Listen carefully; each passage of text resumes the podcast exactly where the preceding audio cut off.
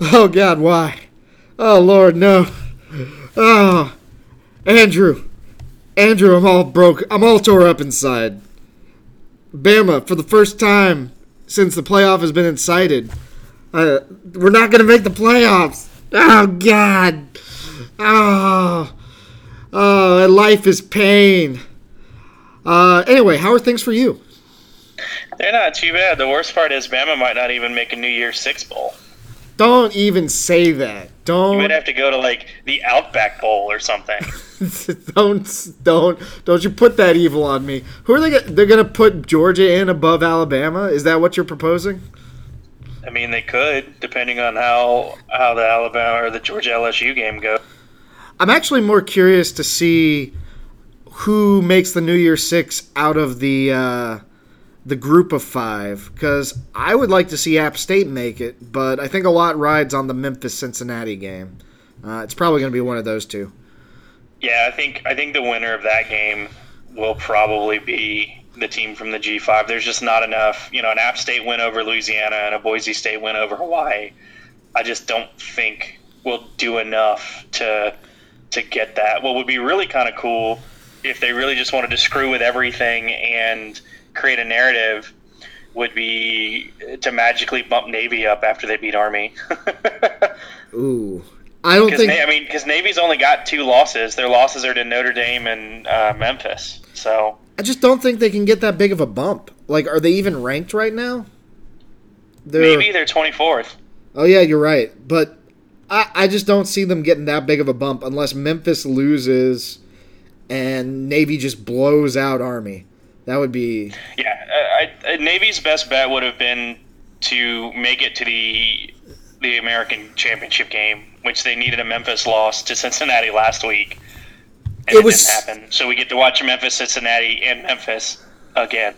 It was surprisingly close, but uh, yeah, I I don't expect that much to change. Memphis has been on a roll, but uh, we'll see. I want to go back to the Alabama Auburn game. So I obviously we can talk about the Georgia Tech Georgia game if you want to. I'm fine without it, but uh, obviously spend my time. Really, this, not much to talk about. Uh, yeah, we scored a touchdown. And that was pretty cool. We actually it was like 17 to seven uh, at the half, which was kind of cool. And then we just kind of realized, oh wait a minute, guys, we suck. Yeah, well, the games in Atlanta, we're not allowed to win there. Um, anyway, I had to spend the holidays with my family. All of them are Alabama fans. So I got the full brunt of the uh, Alabama excuses, as it were. Um, the whole, they went through the five stages of grief, you know, denial. Oh, you know, we didn't. It was because we we lost it. It wasn't the bit that Auburn beat us. You know, all the other stages. But I guess the point being, what do you think cost Bama the game that time? Was it the backup quarterback? Was it bad coaching decisions? Or was it simply that missed field goal at the end of the game? Which, by the way, I feel bad for the kicker. Sent out an apology tweet just for missing the field goal. There's a lot to take in with that game. What were your thoughts on the match? To be fair, I don't really like Bulovas, um, mainly because he was committed to Georgia Tech and flipped to Alabama late. So, uh, well, he hasn't been that good. Know. So yeah, that's that's the funny part is he hasn't really been that great at Alabama. Um, I don't think you know. I, I think it was just one of those games where Auburn, you know, and you hate to John Madden it, but you know, Mac Jones threw two interceptions that aren't going to help you. You know, uh, but Alabama only lost the turnover battle by one. Um, you know, they ran the ball 4.7 yards per carry. I mean, I think they, you know, they couldn't shut Auburn down. Auburn had 5.3 yards per carry, but uh, you know, Alabama outgained them. Uh, Alabama was better, slightly better or the same on third down. You know, it's just, you know, sometimes you get in a shootout and the other team scores more points than you do. you know, and you hate to. Yeah, it's a very John Madden answer, but you so, know, it's just one of those games. So I'll give it a little more analysis. First off, I'm not going to blame the quarterback because it's not the quarterback's fault that the the uh, what Auburn scored like 45 points or some such nonsense. It's not it's not the quarterback's fault that Alabama's defense, a team that is known for their defense, couldn't stop Auburn.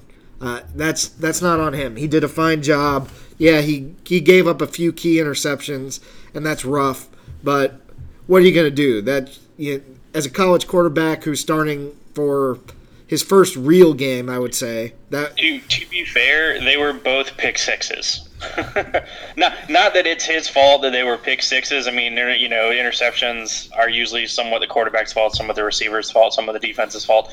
But they were both pick sixes. I mean, that that kind of and Alabama's a team that's usually so good on defense that turnovers don't matter as much. I mean, we saw in the Tech Georgia game, Georgia turned the ball over a couple of times, but we're good enough on defense that Tech wasn't able to turn it into points. Whereas here, both Alabama touchdowns are 14 Auburn points. So I mean, you could almost point to the turnovers and saying yeah, they were the worst turnovers you could have. They weren't just run of the mill throw an interception, especially the one in the end zone going in to score that would have put Alabama up um, 30, 38 to 30.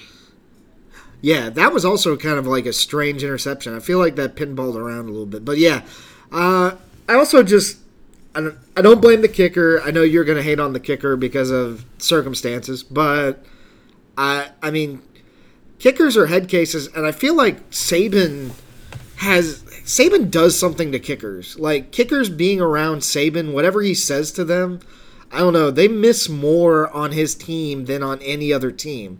In fact, I think they put that up on a stat during the game that like Saban's kickers since he started at Alabama have missed like 13 more kicks than any other team in the same duration of time, which is kind of crazy. Kickers, to me, yeah, they're all head cases. It's also a really hard position to project because in high school they kick off of tees. Like all field goals are off of, you know, little rubber plastic block tees. Like even when there's a holder, and so there's a bit of an adjustment from that to kicking off the ground uh, but the other side of it too is a lot of field goal kicking is repetition. It's it's having your steps, it's knowing where to plan, it's knowing you know where to you know your run up and all of that. So you figure a guy like Saban, who's incredibly particular about the details and about repetition, would help with that. But I don't know, man. It's it is just kind of crazy that they've they've missed so many, and they've missed some big ones. That's that's the other part is you look at how good Alabama has been, and even then they've had some where they've missed a bunch. Yeah, and I guess the final thing, the thing that just drove me crazy, uh, I, honestly, I was taking care of my grandmother for part of it, so I missed a lot of the game. I can't speak to all the coaching decisions, but there were two penalties for 12 men on the field. With how much you're getting paid, with Saban getting paid like that, those are mistakes you cannot afford to happen. This this game had like the most penalties in a Saban era coaching game. I think it was 13, which is just crazy. And a lot of those are false starts because you're on the road. That happens. But 12 men on the field, like when you've got the best punt returner in the nation, you're about to field a punt, and then you give up a first down to end the game because you had 12 men on the field. That's an error that you cannot afford to happen. I, I don't know. I, I have a feeling someone got fired over that because the thing, you know, there's always a guy up in the box or a guy on the field whose job it is to count when you go to special teams. You know, make sure you got 11. You know, let the guy, you know, let the coaches know if you don't do things you need to do. You actually see it too with punters a lot of times. Punters in the field, punters and field goal kickers will your guys that do the counts. But yeah, I have a feeling that some GA or analyst probably got fired because he didn't get the counts down. So you know, it kind of sucks for that guy. Yeah, I mean, I feel bad, but at the end of the day, that is that cost you the rivalry game right there. I mean, you. Yeah. Yeah. Anyway, so yeah, after in-depth analysis of the Alabama Auburn game, are there any other highlights you want to go over from rivalry week? We had a bunch of fights break out. I mean, across the board. I know. Uh, I actually I missed a lot of games. To be honest with you, man, I I spent a lot of time. My wife and I spent the weekend in Chattanooga and we walked around a lot on Saturday. So most of like the middle of the day, early afternoon games, I didn't even watch. I didn't watch all the Alabama Auburn games. So well, you dodged a ton that I just. You were probably trying to dodge the Georgia Georgia Tech game, but did you catch the uh, fight between our receiver Trey and our receiver and the Georgia receiver? Yeah, rather? yeah, it just looked kind of like a dumb. I mean, my thing is, uh, you're up three or four touchdowns. Like, why are you fighting? Either side, like you're dominating or you're getting your butt kicked. Like what? It's it's like you know when you score a touchdown down like three scores, you do a little dance. Like, come on, bro. you know, look, know where you are, know how the game's going, and come on. Yeah. I mean, if we want yeah, other games, uh, Michigan, it looked like they had Ohio State like score for score early, but then uh, costly turnovers, among other things. Ohio State just kind of ended up running away with the whole situation. Uh, trying to think. I mean, Utah, Colorado was one sided as all get out. I, uh, Virginia won the Commonwealth Cup for the first time in 15 years. I forgot that was on a, a, spot. It was on Friday and clinched a spot in the uh, in the ACC title game as the sacrificial lamb against Clemson. Yeah, I saw that. It was on. Kennesaw State beat Wofford to advance to the next round in the FCS playoffs. Hoot hoot. Which is pretty awesome, but they're a great team. I think they deserve that. So yeah. Um, oh, Ole Miss lost because a player peed on the end line. Is that what cost uh, the guy his yeah, job? they. Uh, I, I mean, I think. I mean, if they if they win that game, they're still not going to a bowl game. So I'm not sure if that that would have been a big deal of it. But yeah, I mean, to lose like that, I mean, it's just so crazy because he he missed the extra point. Like that's always just tough. Yeah, for those, those of you for those of you who missed it, uh, the receiver who got the tie, the touchdown that would have scored the game, uh, got down on legs and peed like a dog on Mississippi State's end line, I guess to mark his territory, which gave an unsportsmanlike penalty, pushed back the kick, and uh, then the p- kicker missed the kick, and that ended the game right there. So yeah, go figure. I, I, that's another. Speaking of things that you just cannot do, like I don't. I don't know the coach, but that that seems like it seems like the players should understand the situation better given given the circumstances. But I don't know. Yeah, I mean, I don't know. Celebration penalties are always kind of. I mean, that's one that you know you're going to get the flag on. Like that's been flagged in the NFL. Like that's obviously a taunting. Like eh, that's just not a smart play. And and then to lose the game because of it, that's that's even more rough for for that kid for that.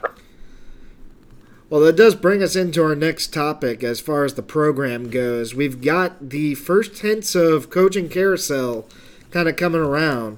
So, Ole Miss lost their coach, Boston College, uh, Schiano back at Rutgers, uh, kind of strangely enough, uh, considering how he left the program initially. Uh, and I think the big one that nobody saw coming, uh, Petersen out at Washington, which is just kind of I, I I can't. I guess we just do not understand as people who are not coaching on a regular basis the stress these guys go through. But it sounds like that that's purely why he left. He just couldn't deal with the stress anymore, and he needs to take a break. Uh, I don't know. I don't know what to make of that. So, like I said, Andrew, you are more of the coaching guru than I am. Do you want to just kind of run through your thoughts on all those? Yeah, I mean, it's a lot of times people don't really understand how much time is spent by a college coach. Like, eh, you know, everyone sits here and goes, "Well, you know, they're making millions of dollars. They're making millions." Yeah, but you're, I mean, you're working. You know, I always talked about when I when I worked at Tech, basically from I was in the office from 5:30 in the morning to 11 at night, every day, seven days a week from August 1st through the middle of January. Like, that's an incredible, incredible toll. And, and especially for a guy like Petersen, who's been doing it for 20, 25, 30 years. And I, I you know, I didn't even go on the road recruiting. You know, I, I got the time off when recruiting windows were open, you know, where I was just kind of hanging out in the office working nine to five. You know, I wasn't on the road recruiting. I wasn't doing all of that. You know, it's it's a huge, huge time commitment and I don't. I think a lot of people at times kind of lose sight of that. And yeah, I mean, I can't. I'm not surprised he did. I, I wouldn't be surprised. I mean, it's kind of what Bob Stoops did. You know, I, I think it'd be interesting to see coaches who just decide to say, you know what, I'm I'm done. You know, I don't want to do this anymore. I've done it long enough. Well, and it's it's just there's so and especially if you have family, you lose so much time away from your family at the college level that you don't necessarily the high school and the NFL level. Well, and to an extent, I mean, we saw Urban Meyer do this where he took a he took a break and he just eventually came back, and I don't see why Petersen couldn't do the same. But I think it's just the the timing of it caught everyone by surprise because uh, he's done such great things for that program. He's really turned it around, and uh, I don't know what the feelings are up there personally, but it seems like he's a very light, well liked coach, uh, and I don't think he's got too many people outspoken against him. So it's kind of a strange. It's just kind of strange to see uh, somebody step up and say, you know, it's just best for my health to step away from the game right now. Uh, not that I'm blaming him or anything. It's just uh, I wonder how prevalent this will be in the future. Um, I, I, I, don't. I'm worried if coach. People have been talking about how coaches like Saban. When will Saban step away from the game because he's getting older? And like that's the kind of stuff that if you're a Bama fan, you're kind of looking at that like, ugh. I hope that doesn't happen to us. Well, and the other the other side of it too is I know a lot of guys that you know that played in college and then didn't really make in the NFL that really struggle from that transition. You know, a lot of guys that have spent so long doing some doing one thing, focusing on one thing, and then that thing's no longer there. I mean, that's that's a huge, huge adjustment for for people, and and it, it takes a long time. I mean, it's tough. Uh, you know, you you get so focused in the mindset of doing this one thing and this is what you're doing and this is it and then all of a sudden it's gone and you know you're kind of like oh well shit what do i do next yeah. and so and so my thought is maybe this allows Petersen to to step away when he wants to on his own terms versus you know getting fired being pushed into retirement you know maybe he's like hey I want to walk away now on my own terms, the way that I want to, and maybe I'll come back, maybe I won't. But you know, that's a that's a good point. I think a lot of people don't get the chance to define their own life uh, goals and their own life uh, situation as far as jobs go. So for him to take the opportunity, I you know, again, can't blame the guy. So, what are our thoughts on the rest of the coaching carousel? Uh, you've already got. I can't believe I can't believe Missouri fired Barry Odom. That was the kind of weird one to me. I thought I thought they were six. Yeah, I'm not. I'm yeah, not... I mean, I thought they were they were okay. Um, wow, he's young too. He's only 43 years old. I thought he was older than that. I wonder. I, I mean, did it have any? Six and six. They're prob- uh, they're both suspended. So maybe I wonder if that's part of it. Yeah, I'm thinking is, that the the uh, NCAA crackdown probably had something to do with it. I wonder if that's. I wouldn't be surprised if they look at Josh Heupel at UCF. You think so? I think somebody's going to. I mean, he's got an Oklahoma pedigree. He's spent time there. He's been pretty decent at UCF in his in his year, two years there. You know, so it'll be interesting to see that. Um, the thing about it is, is I mean, I think Willie Fritz is a guy that's going to get a call either either Arkansas or Missouri or maybe Ole Miss. I mean, I think Fritz has done a pretty good job down at Tulane. Um, somebody should call Dave Clawson at, at Wake Forest. I don't know why his name hasn't been, especially coming off of this season. Like I think yeah, that's a name that the team should really look into. Uh, I think. I mean, if I was Wake Forest, I would be working hard to get him blocked down with a long-term contract. But uh, yeah, I don't. I think the American Conference is the most likely to have their co- coaches stolen in the near future. Uh, Somebody's going to hire Jay Norvell from Memphis, but the crazy thing about him is every time, because he was mentioned for the Tennessee job, he was mentioned for the Arkansas job when they hired Morris, he was mentioned, I think, for the Ole Miss job when they hired Matt Luke, but allegedly there's something in his past that like turns up on background checks or like knocks him out of the running for some of this stuff and I don't, I don't, but I can't. Like, I've never been able to find any kind of substantiation. I've never found anything but, you know, crazy internet rumors, and and so either someone's going to say, okay, we don't really care that much about what it is, or it's something that's going to keep him at Memphis just because it's bad enough that teams can't, they can't hire him.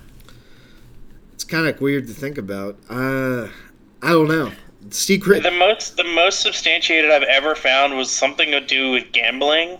Was it like a bad gambling habit or using school money on gambling or something? But I don't know. But I mean, a lot of these jobs you got. I'm like, who's Boston College going to hire? I mean, maybe a guy out of the MAC, um, the guy Toledo, maybe um, Jason Candle.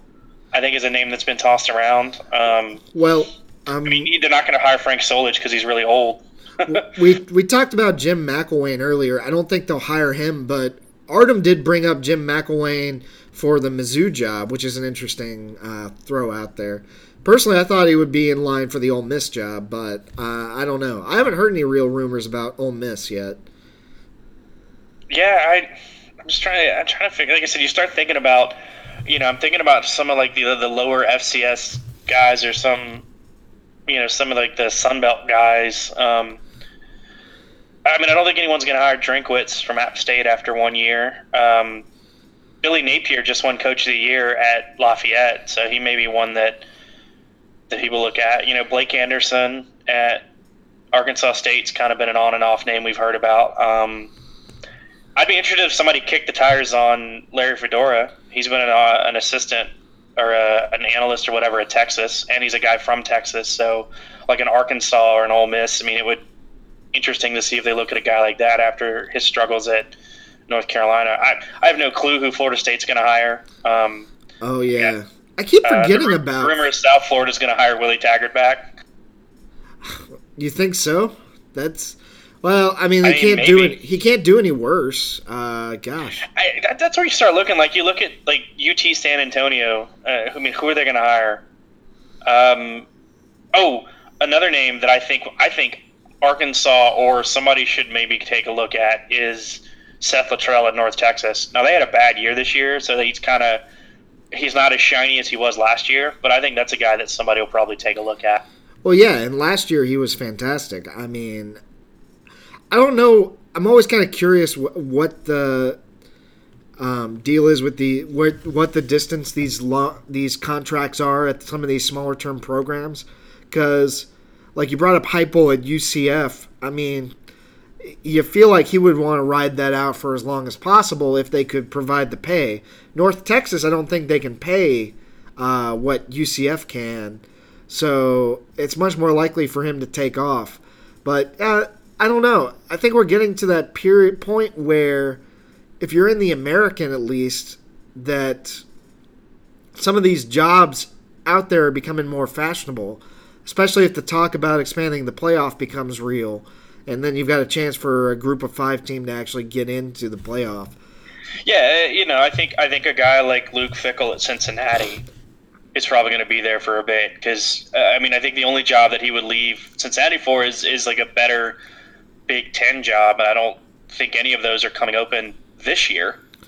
No, not um, not unless Michigan randomly fires Harbaugh, which would be. No, I don't think they'll let him go yet. Um, but you know, you start thinking about, and then you know, there's you look at some of the lower level FCS guys. The guy at James Madison, um, you know, obviously the guy at North Dakota State just kind of keeps that juggernaut rolling.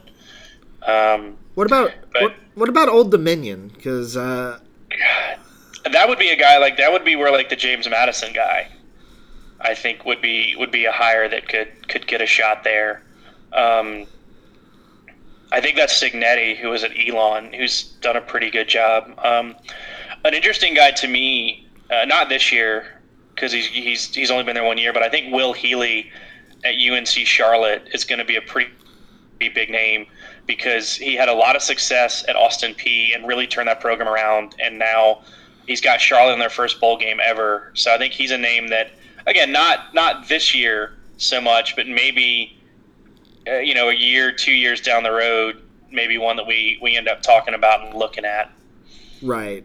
Well, I mean, you mentioned teams like Texas State. You never know; they could reach out. Although I don't know why he would want to leave for Texas State, honestly.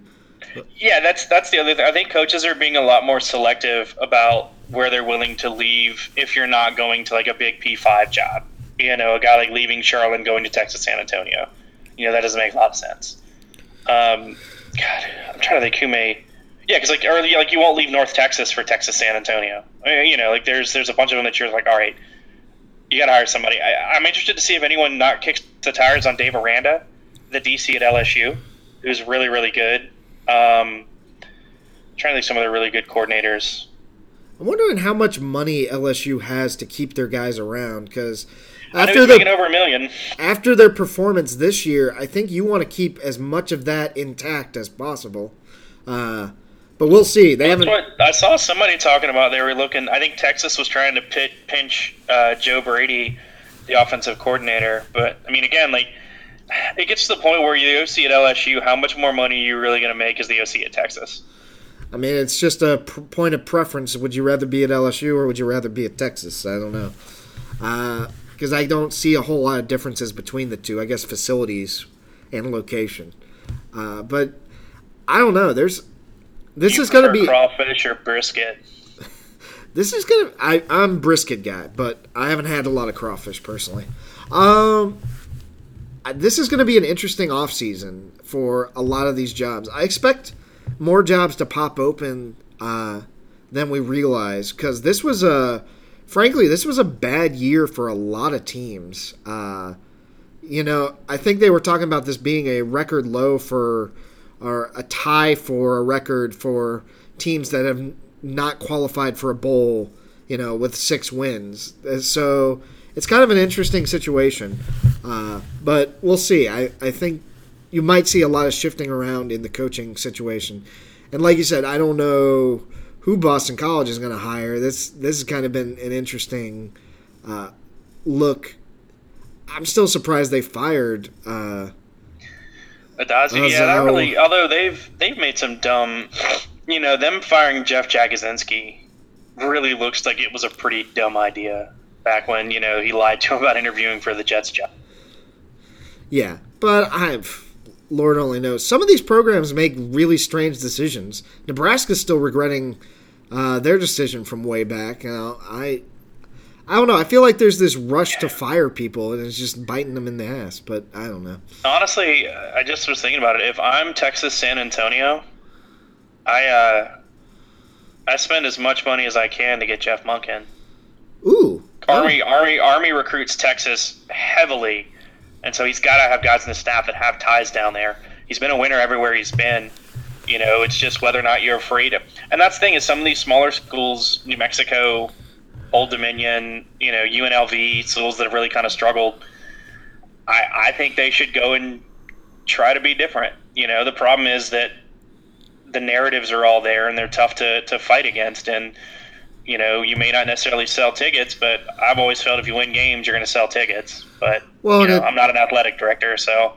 And it's also a question of what does Jeff Monken want? Because, I mean, he said that he's happy at Army, but, I mean. He's also, he's also older than I thought he was. Yeah, I feel like that with a lot of coaches are t- are yeah. older than I realized. Then I mean, then I think an interesting hire would be a guy like Ivan Jasper, the OC at Navy. I mean, the problem is, you know, with his son's heart condition, I don't I don't know how willing he is to really relocate too much. Gotcha. Uh, I thought I saw Troy Calhoun, the Air Force coach, uh, his name tossed somewhere at one of these jobs, but he's an Air Force alum, so I don't know, you know, how much traction he would get going somewhere else. That's fair. It's it's hard to say. I would like to see that offensive system get more out there um, because I believe at some of these smaller schools they really can take advantage of that system, especially with better recruiting and better talent. Uh, but uh, I don't. I think people just don't like the look. Uh, yeah, I mean the the thing about it is is the best thing you would ever you could have is if you had a coach who was a really good salesman and and really kind of was able to go against and kind of fight the the common narratives that pop up about it. I mean, that's the biggest problem is these narratives show up and everyone accepts that they're true and that just becomes, you know, dogma. And so, you know, you've got to have a coach who's, who understands how to go against that and argue against all of that. But you know, that's not. I mean, that's not Paul Johnson. That's really not Kenny. It's, it's really not Jeff Monken. Um, but yeah, I mean, it'd be interesting. You know, they all, but they all have some offensive coordinators I've really liked. You know, I love Brett Bohannon's, Brian Bohannon's offensive coordinator at Kennesaw State, Grant Chesnut. I'm a big fan of his. I think he's a guy who has been allowed a lot of freedom to kind of tweak and do different things, which which necessarily he didn't have in other places. Well, that's and that's good. I mean, I just I want to see with the changes that are coming up for college football. We're already talking about paying the players and everything. I would like to see some more diversity on that front because I think it just makes the sport more enjoyable to see diverse offenses and styles. Whereas now everything's kind of turning into uh, the spread uh, spread look kind of setup, um, and that's kind of And every everything's air raid. Like the the term air raid has lost all of its meaning because any number of different offenses that is based in somewhat in you know air raid fundamentals is called an air raid offense. yeah, and honestly, that's kind of disappointing. I would like to see us get back to more fundamental kind of football. I mean, but you know, this circumstances being what they are, I guess I'm hopeful that with all these coaching changes that should happen this season, that we'll see more diversity kind of moving along. But only time will tell. Um, as far as that, as far as that goes, we're coming up on the championship games this week. So I guess we should talk about the what ifs uh, of the playoff possibilities. So obviously, the biggest situation we've got Utah sitting at five, Baylor, Oklahoma at six, Georgia at four. So and and we're pretty sure everyone else is a lock. Uh, I mean, Clemson's at three. Could they lose to Virginia? Sure, but that's not likely to happen. Ohio State versus Wisconsin. I don't think we.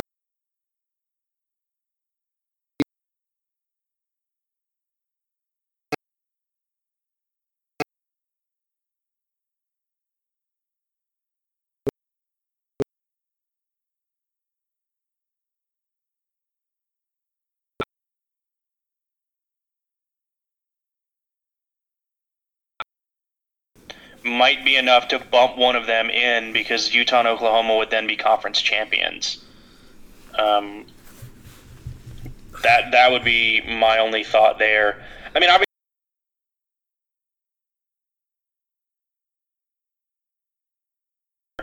So that would completely knock them out.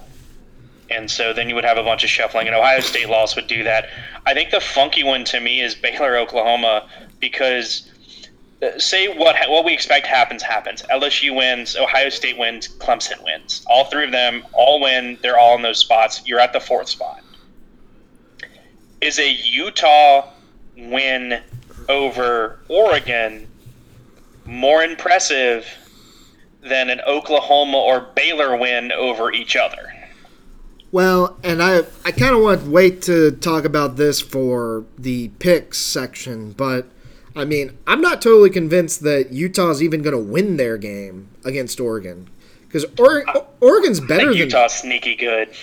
I, Oregon's better than 13, man. I, I don't know. That's like I know Utah is, is good. They are good, but I, I think Oregon's getting underestimated. And Baylor Oklahoma is also a game we already saw. So I think it kind of depends on which way it goes. If Oklahoma wins again, uh, then I don't know that it's going to change the their persec their perception very much. But yeah, I, I don't know. That's kind of a that is kind of the biggest gray area is the six and seven spot. Um, of course, this is all dependent on Georgia losing. I, I would assume because if Georgia wins, then we've got a bunch of head scratchers going on at the top of the charts. You got to wonder is LSU out? You got to wonder how does this reseed Georgia?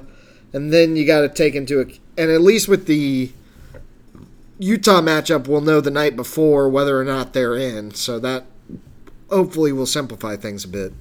But yeah, Yeah. Uh, like I said, I think you get into splitting hairs with Utah and Oklahoma, and I think it gets to be one of those fun things where Oklahoma gets in because they're Oklahoma. yeah, because of the name on their shirt. Yeah, Yeah, like again, it, everything holds. Georgia loses.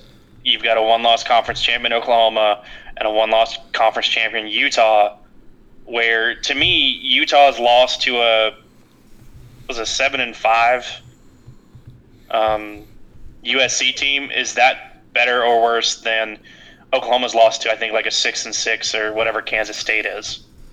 Well, I think the other one is uh, the weird one to me would also be if Baylor wins and Utah wins. Like I think Baylor jumps Utah. You think so? Okay. Because I think I think they'll they'll look at it. You remember the year that Oklahoma lost to Texas and then beat Texas?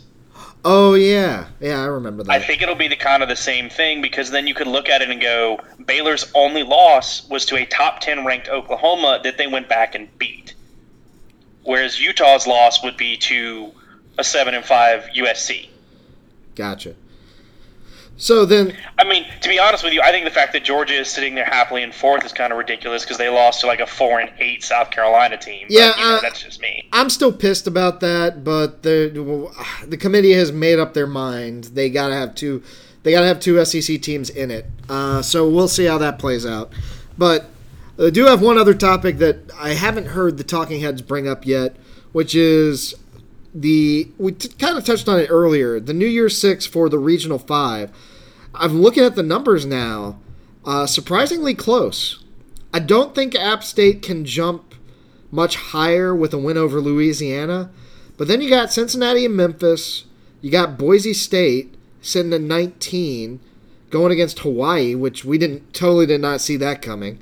Uh, I think it's down to Cincinnati and Memphis. But if Cincinnati wins, it is possible that one of these other teams jumps them. It's hard to say. I mean, You know, I think I think if Cincinnati beats Memphis, they'll get the credit for beating a number 17 ranked team. And I think that would be just enough to bump them above a Boise State. Even though Boise State only has one loss. I mean, that's where it gets kind of wonky is Boise State's got one loss, Cincinnati's got two. Cincinnati's two losses are to Memphis and Ohio State. And so again, it would be that kind of argument with the Oklahoma one where they won the rematch. yeah. And that would probably be bigger than a Boise State win over Hawaii or, say, an Appalachian State win over Lafayette. Well, and obviously, if Memphis wins, they're definitely in. I Yeah, I I, think if Memphis wins, they're in. Yeah.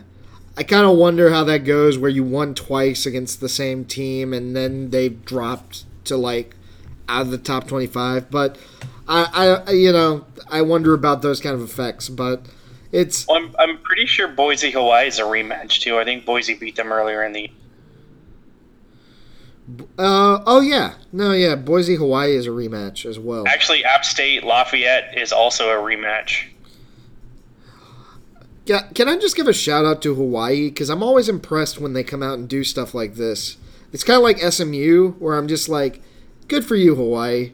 Uh, we've talked about the difficulties that Hawaii has in the past just with recruiting and going out there and playing. So I'm impressed that they made it to the championship game. I don't think they're going to win, but I'm impressed they made it that far. Good for them. I think I think that's a name that, that's probably going to get talked about is Nick Rolovich. Um, I, I saw his name tossed around for the UNLV job.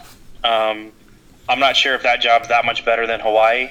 I wouldn't. Um, I, yeah, I was about to say I would not leave for UNLV, but what yeah, do I that's know? that's. A, I'm not sure how how much better of a job that is necessarily than Hawaii, especially because Rolovich played at Hawaii.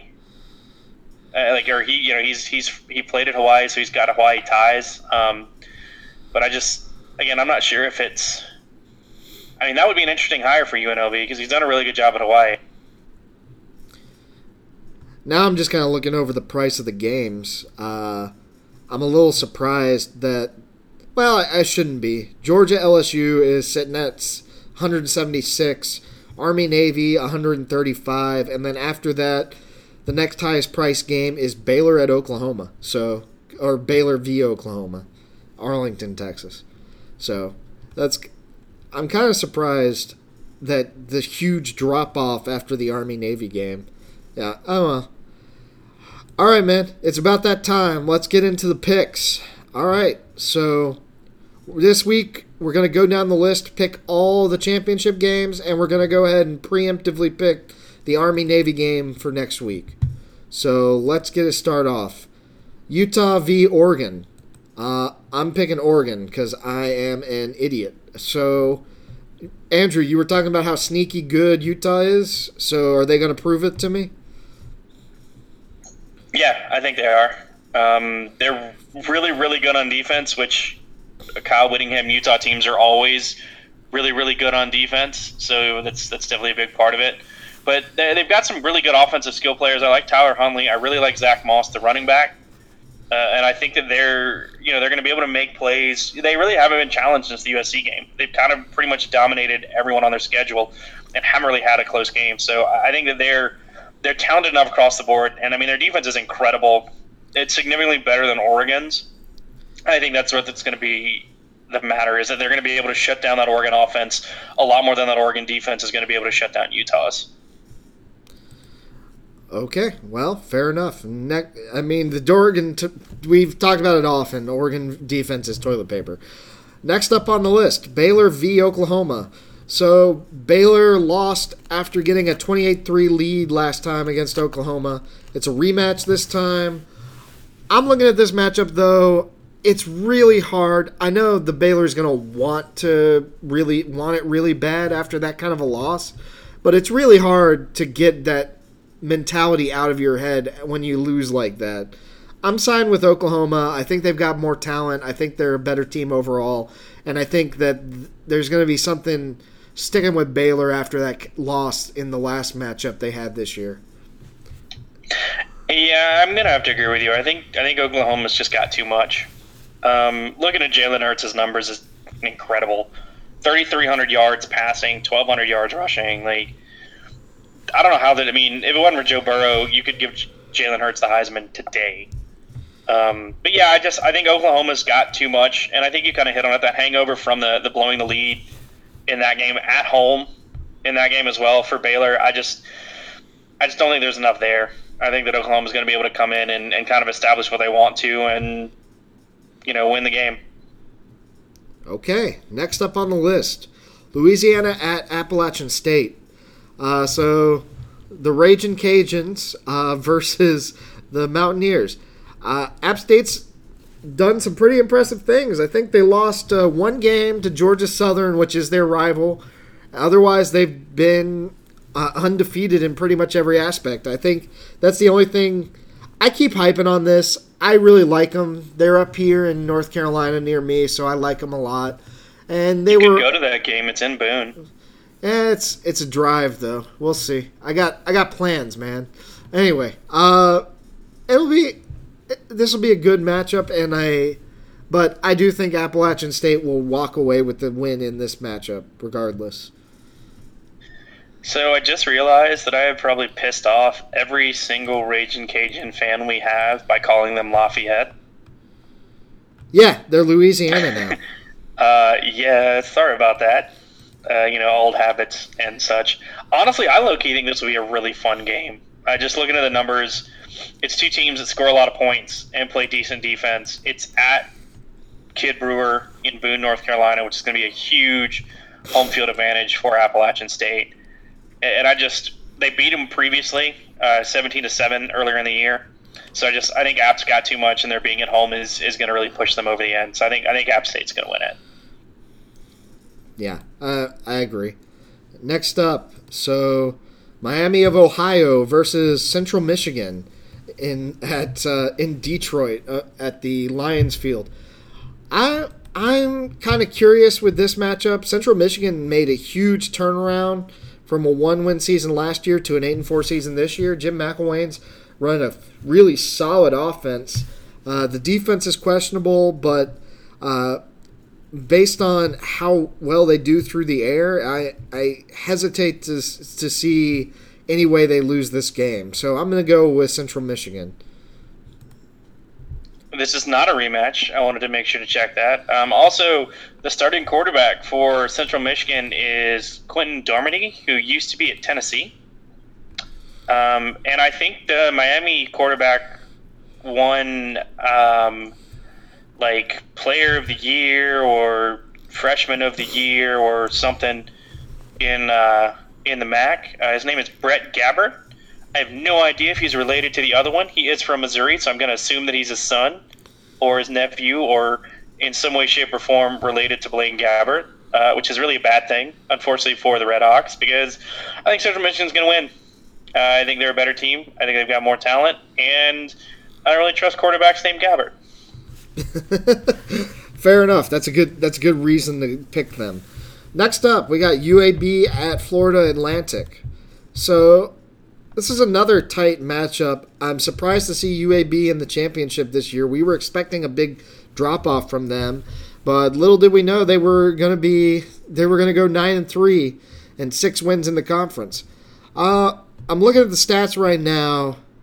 Florida Atlantic looks more like if I'm because let, let's be honest, I haven't watched either of these teams this year. If I'm looking at the stats, Florida Atlantic looks more like an Oregon team where they go they run a quick offense, they pass a lot, they score a lot.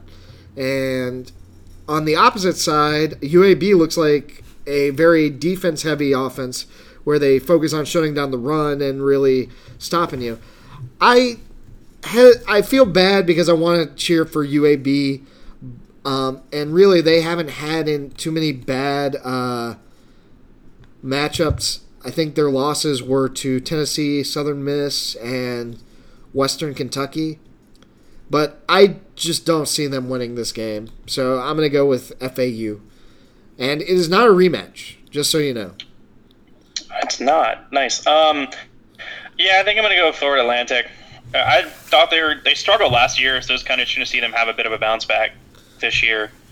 Um, I expect them to win the game, uh, and then I expect on the championship podium for Lane Kiffin to take the Ole Miss. you want him to take the Ole Miss job? Great. Okay. Absolutely. Could you could you imagine the shenanigans Lane Kiffin will get into in Oxford, Mississippi? I feel like we're setting up for another like NCAA crackdown on Ole Miss. But oh, uh, absolutely! But it would be the wildest three years of our lives. It would be hilarious. Uh, next up, the American Conference game: Cincinnati at Memphis. So this is a rematch. Uh, Memphis took Cincinnati to task. I don't think they destroyed them, but it was a pretty well handled game by Memphis.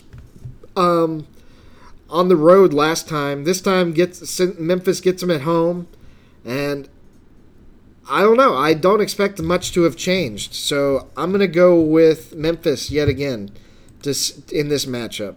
Who you got? Yeah, I agree with you. Memphis is a really, really good team. Their quarterbacks put up crazy numbers: three thousand yards, thirty-two touchdowns. Uh, you know, they beat them last week at Memphis. I think they'll beat them again this week at Memphis, and then Norvell on the championship podium takes the you're just expecting everybody to take the job on the championship podium. Okay, fair enough. Look, we, we all know that, that Norvell is getting one of those SEC jobs. If they don't hire him, they're all dumb and they should shut their programs down. And I just want to see Ole Miss screw it up and accidentally hire two head coaches. Okay, next up, the game that we all want to talk about Georgia versus LSU. So LSU has possibly the most ridiculous offense um, we've ever seen out of an SEC team, where they're averaging 560 yards a game. That's crazy. I did not even realize that. But uh, def- defense is Georgia's strong suit. They only allow 257 yards a game. Uh, so this will kind of be the move. Yeah, the fastest moving object versus the immovable, you know, what what I forget what the terminology is. Andrew, help me out here. I'll let you pick yeah, first. Uh, it's it's very much a strength on strength game, where Georgia's really made a hay with their defense and actually struggled a lot offensively. They really had some, some issues. You know, play calling. You know, they're they're out a bunch of wide receivers. George Pickens is suspended. Lawrence Cager is hurt. You know, so the, the what their not great passing game is probably going to be even more not great uh, and to me, that's that's just the issue. Is is Georgia's defense is good, and I think could slow LSU down. The problem is that I don't think Georgia's got the offense to do anything.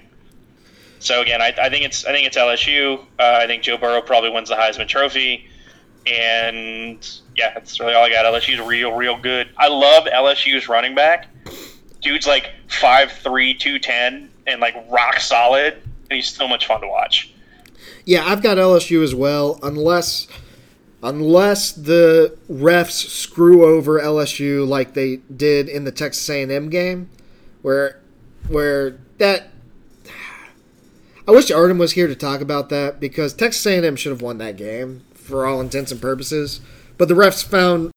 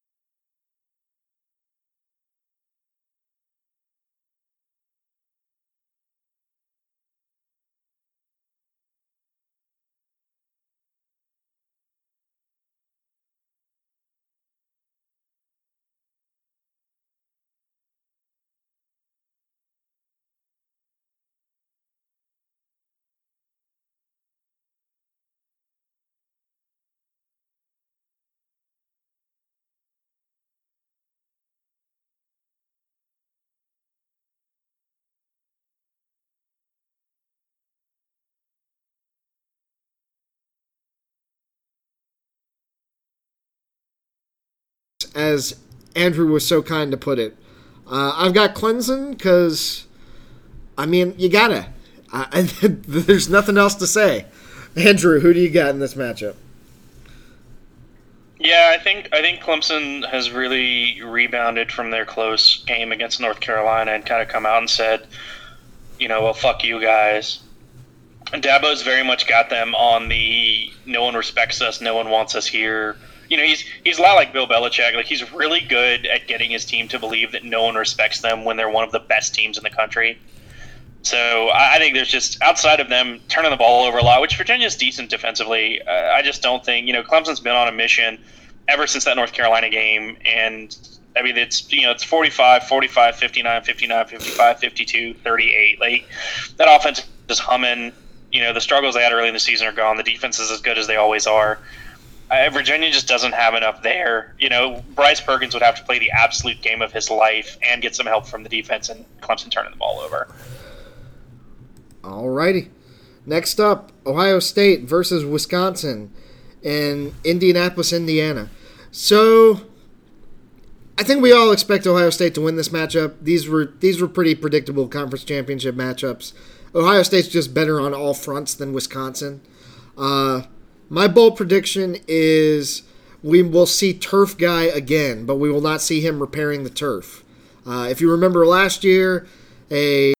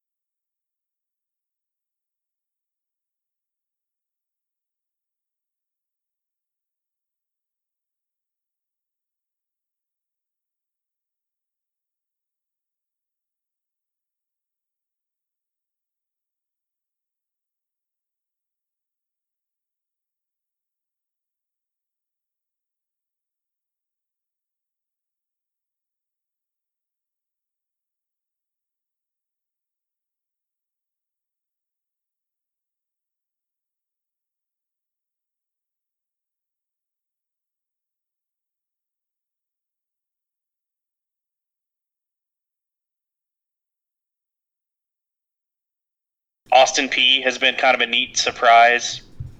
Will Healy kind of helped build that program up, and they're still winning,